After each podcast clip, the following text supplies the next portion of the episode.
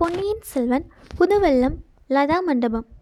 அடர்ந்த மாந்தோப்புக்கிடையே சென்ற ஒற்றையடி பாதையின் வழியாக அம்மங்கை விடுவிடுவென்று நடந்து செல்ல வந்தியத்தேவனும் விரைவாக தொடர்ந்து சென்றான்.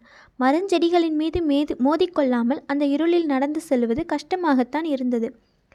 ஒரு சமயம் இவன் மரத்தில் மோதிக்கொள்ள பார்த்து தயங்கி நின்றபோது அந்த மங்கை திரும்பி பார்த்து ஏன் நிற்கிறாய்? வழி மறந்து போய்விட்டதா?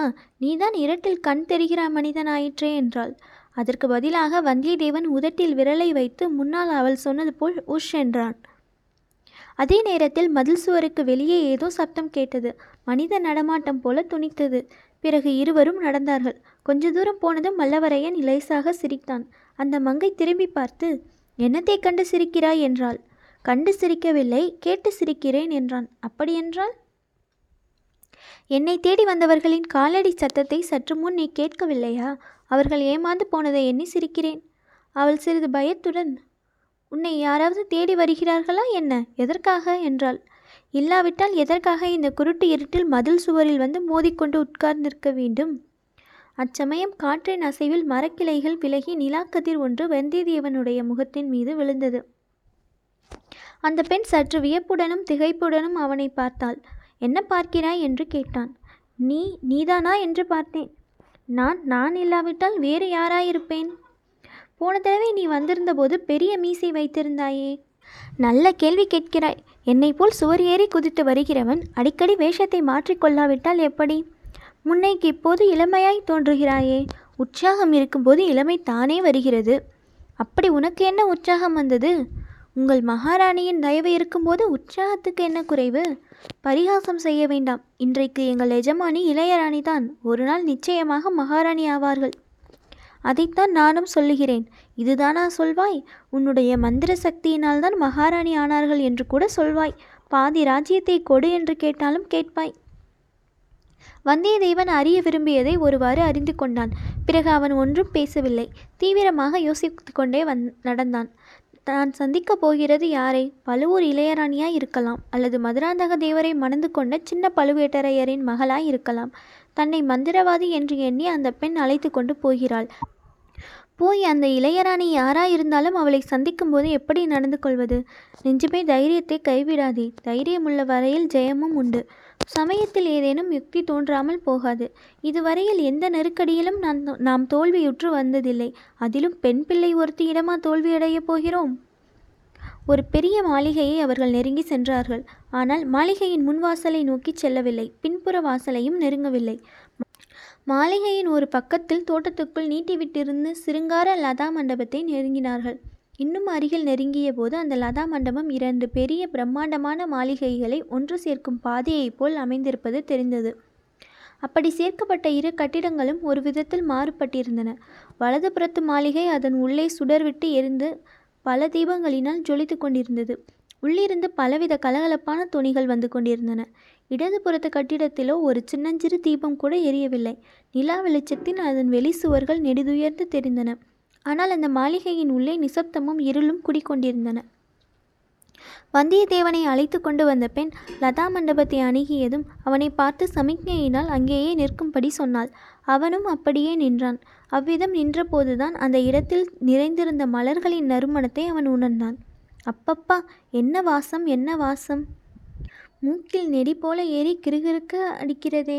அந்த பெண் லதா மண்டபத்துக்குள் நுழைந்ததும் அவளுடைய குரலும் இன்னொரு இனிய பெண் குரலும் கேட்டன. வரச்சொல் உடனே கேட்பானேன் நான் தான் இத்தனை நேரமாய் காத்திருக்கிறேன் என்று தெரியுமா? என்ற சொற்கள் அவனுக்கு மயக்கத்தை உண்டாக்கின. அந்த குரல் பழுவூர் இளையராணியின் குரல்தான். சந்தேகமில்லை. அடுத்த கணம் அவள் முன்னால் போய் நிற்கப் போகிறோம். அந்த நிலைமையை எவ்விதம் சமாளிக்கப் போகிறோம்? எதிர்பார்த்த மந்திரவாதிக்கு பதிலாக பல்லக்கில் வந்து மோதிய மனிதன் வந்து நிற்பதைக் கண்டு அவள் என்ன நினைப்பாள்? ஆச்சரியப்படுவாளா? கோபம் கொள்வாளா? ஒருவேளை மகிழ்ச்சி அடைவாளா?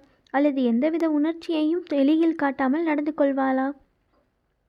அவனை அழைத்து வந்த மங்கை லதா மண்டபத்து வாசலில் நின்றபடி சமிக்ஞையால் அழைத்தாள். வந்தியத்தேவன் அவள் நின்ற இடத்தை அடைந்து மண்டபத்தின் உட்புறம் நோக்கினான். ஒரு நொடி பொழுதில் அங்கே தோன்றிய காட்சி அவன் கண் வழியாக மனத்தில் பதிந்தது. தங்க விளக்கு ஸ்தம்பத்தில் ஒளிர்ந்த தீபச்சுடர் பொன்மொழியை பரப்பியது. ஏதோ ஒரு அபூர்வமான வாசனை தைலத்தை அந்த விளக்கில் விட்டிருக்க வேண்டும். ஆதலின் தீபச்சுடரின் புகை கமகமவென்று மனம் வீசிற்று. பல வர்ண ம நறுமண மலர்களை பரப்பிய சப்ரகுட மஞ்சத்தில் ஒரு பெண் ஒய்யாரமாக சாய்ந்து கொண்டு வீற்றிருந்தாள். அவள் பழுவூர் இளையராணிதான். பகலில் பல்லக்கில் பார்த்தபோது அவள் அழகியாக தோன்றினாள். இரவில் தங்க குத்துவிளக்கின் வெளிச்சத்தில் அழகென்னும் தெய்வமே உருவெடுத்து போல உருவெடுத்தது போல காணப்பட்டாள். மலரின் மனமும் விளக்கின் புகை மனமும் பழுவூர் இளையராணியின் மோகன உருவமும் சேர்ந்து வந்தியத்தேவனை போதை கொள்ள செய்தன. வந்தியத்தேவா ஜாக்கிரதை ஒரே ஒரு தடவை நீ மதுபானம் செய்தாய். உன் அறிவு கலங்குவதை அறிந்தாய். பிறகு மதுவை தொடுவதில்லை என்று சபதம் செய்தாய். இப்போது அதை ஞாபகப்படுத்திக் கொள் மதுவின் போதையை காட்டிலும் சக்தி வாய்ந்த இந்த மயக்கத்தில் உன் அறிவை பறிகொடுத்து விடாதே. வந்தியத்தேவனை பார்த்த பழுவூர் இளையராணி நந்தினி அவளுடைய பலவல இதழ்கள் சிறிது விருந்து முத்துப்பற்களை வெளிக்காட்டும்படி வியப்புடன் நோக்கி கொண்டிருந்தாள். பேச முடியாத நிலையை அவள் அச்சமயம் அடைந்திருந்தது வந்தியத்தேவனுக்கு அனுகூலமாக போயிற்று. லேசாக அவன் ஒரு சிரிப்பு சிரித்துவிட்டு அம்மணி தங்கள் தாதி பெண்ணுக்கு திடீரென்று சந்தேகம் வந்துவிட்டது. நான் மந்திரவாதியா இல்லையா என்று. அதை எப்படி கேட்டாள் என்று நினைக்கிறீர்கள்? நீ நீதானா என்று கேட்டாள் என்று மறுபடியும் சிரித்தான். நந்தினி புன்னகை புரிந்தாள்.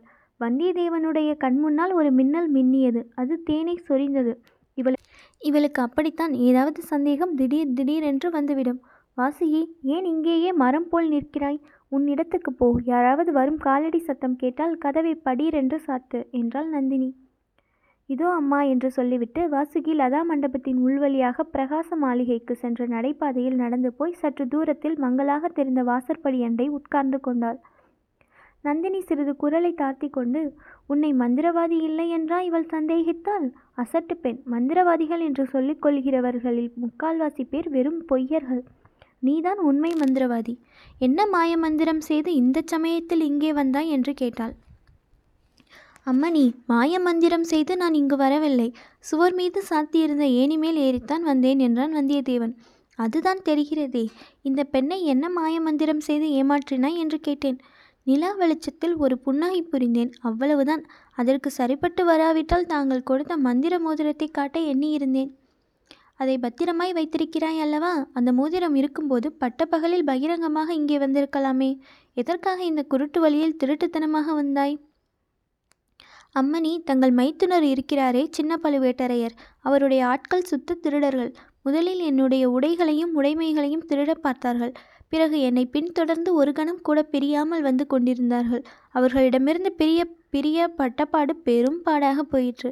பிரிந்த பிறகு சந்து பொந்துகளில் புகுந்து தங்களுடைய மாளிகை மதில் சுவரை சுற்றி சுற்றி வந்து கொண்டிருந்தேன். அந்த சமயத்தில் சுவர் மேல் வைத்த ஏணியை பார்த்ததும் தாங்கள்தான் இந்த ஏழையை நினைவு கூர்ந்து இந்த ஏற்பாடு செய்திருக்கிறீர்கள் என்று எண்ணிவிட்டேன். அது தவறு என்று தெரிந்து கொண்டேன். மன்னிக்க வேண்டும். மன்னிப்பதற்கு அவசியம் ஒன்றும் ஏற்படவில்லையே. அது எப்படி அம்மணி? நீ நினைத்தது அவ்வளவாக தவறும் இல்லை. மந்திரவாதியை எதற்காக நான் தெரிவிக்க நினைத்தேன் தெரியுமா? தெரியவில்லை அம்மணி. எனக்கு மந்திரமும் தெரியாது ஜோசியமும் தெரியாது. உன்னை நேற்று காலையில் பார்த்தது முதல் உன்னுடைய ஞாபகமாகவே இருந்தது. நீ ஏன் இன்னும் என்னை பார்க்க வரவில்லை என்று தெரிந்து கொள்ள விரும்பினேன். அதற்காகவே நான் அதற்காகவே தான் நான் மந்திரவாதியை கூப்பிட்டு அனுப்பினேன். மிக்க ஆச்சரியமாய் இருக்கிறது. இது இப்போது நீங்கள் சொன்னதுதான். நேற்று உங்களை பார்த்தது முதல் எனக்கு உங்கள் ஞாபகமாகவே இருக்கிறது. பூர்வ ஜென்ம வாசனையில் உனக்கு நம்பிக்கை உண்டா? அப்படியென்றால் பூர்வ ஜென்மத்தில் இரண்டு பேருக்கு நட்போ உறவோ இருந்தால் இந்த ஜென்மத்திலும் அத்தகைய சொந்தம் ஏற்படும் என்கிறார்களே அதைத்தான் சொல்லுகிறேன். நேற்று வரையில் எனக்கு அந்த நம்பிக்கை இல்லை இன்றுதான் அதில் நம்பிக்கை பிறந்தது. இவ்விதம் வந்தியத்தேவன் கூறியபோது வெளிப்படையாக பொய் சொன்னான் என்றாலும் மனத்திற்குள் குழந்தை சோதரர் வீட்டில் பார்த்த பெண்ணை நினைத்து கொண்டுதான் சொன்னான். ஆனால் நந்தினிக்கு அதை பற்றிய விவரமே தெரிய இடமில்லை அல்லவா? தன்னை பற்றி சொல்வதாகவே நினைத்து கொண்டாள். ஆனால் அதற்காக நீ என்னை பார்க்க வரவில்லையே. ஏதோ ஆழ்வார்க்கடியார் நம்பி என்பவர் செய்தி சொல்லி அனுப்பியதாக. ஆம் அம்மணி. அவர் சொல்லி அனுப்பிய செய்தியை தங்களிடம் சொல்வதற்காகவே முதலில் தங்களை பார்க்க விரும்பினேன். தங்களை ஒருமுறை பார்த்த பிறகு பழைய காரணமெல்லாம் மறந்து போய்விட்டது. ஆழ்வார்க்கடியாரை நீ எங்கே பார்த்தாய்? என்ன செய்தி சொல்லி அனுப்பினார்? வீரநாராயணபுரத்துக்கு அருகில் ஆழ்வார்க்கடியார் நம்பியை சந்தித்தேன். அவர் தம் கைத்தடியின் சக்தியை கொண்டு விஷ்ணுதான் பெரிய தெய்வம் என்று மெய்ப்பிக்க முயன்றார். அச்சமயத்தில் பெரிய பெரிய பழுவேட்டரையரின் பரிவாரங்கள் வந்தன. அவரைத் தொடர்ந்து தங்கள் பல்லக்கும் வந்தது. அங்கே என்ன ரகளை என்று பார்ப்பதற்காகவோ என்னவோ தங்களுடைய ஒரு பொற்கரம் பல்லக்கின் திரையை விலக்கிற்று அப்போதுதான் தாங்கள் என்று தெரிந்து கொண்டு ஆழ்வார்க்கடியார் தங்களுக்கு ஒரு செய்தி அனுப்ப விரும்பினார். நானும் அன்றிரவு கடம்பூர் சம்புவரையர் மாளிகையில் தங்கியபடியால் என்னிடம் செய்தி சொல்லி அனுப்பினார். ஆனால் கடம்பூரில் தங்களை நான் பார்க்க முடியவில்லை. தஞ்சாவூர் கோட்டைக்கருகில் சாலையில்தான் சந்திக்க முடிந்தது. அதுவும் தங்கள் பல்லக்கு என் குதிரை மேல் மோதியனா மோதியதினால்தான். இவ்விதம் வந்தியத்தேவன் சொல்லி வந்தபோது நந்தினி மேலே அண்ணாந்து பார்த்து கொண்டிருந்தாள். ஆகையால் அவளுடைய முகபாவத்திலிருந்து ஒன்றும் கண்டுபிடிக்க முடியவில்லை. கடைசியில் வந்தியத்தேவன் சொன்னதை கேட்டதும் அவனை திரும்பி பார்த்து ஒரு மோகன புன்னகை புரிந்தாள்.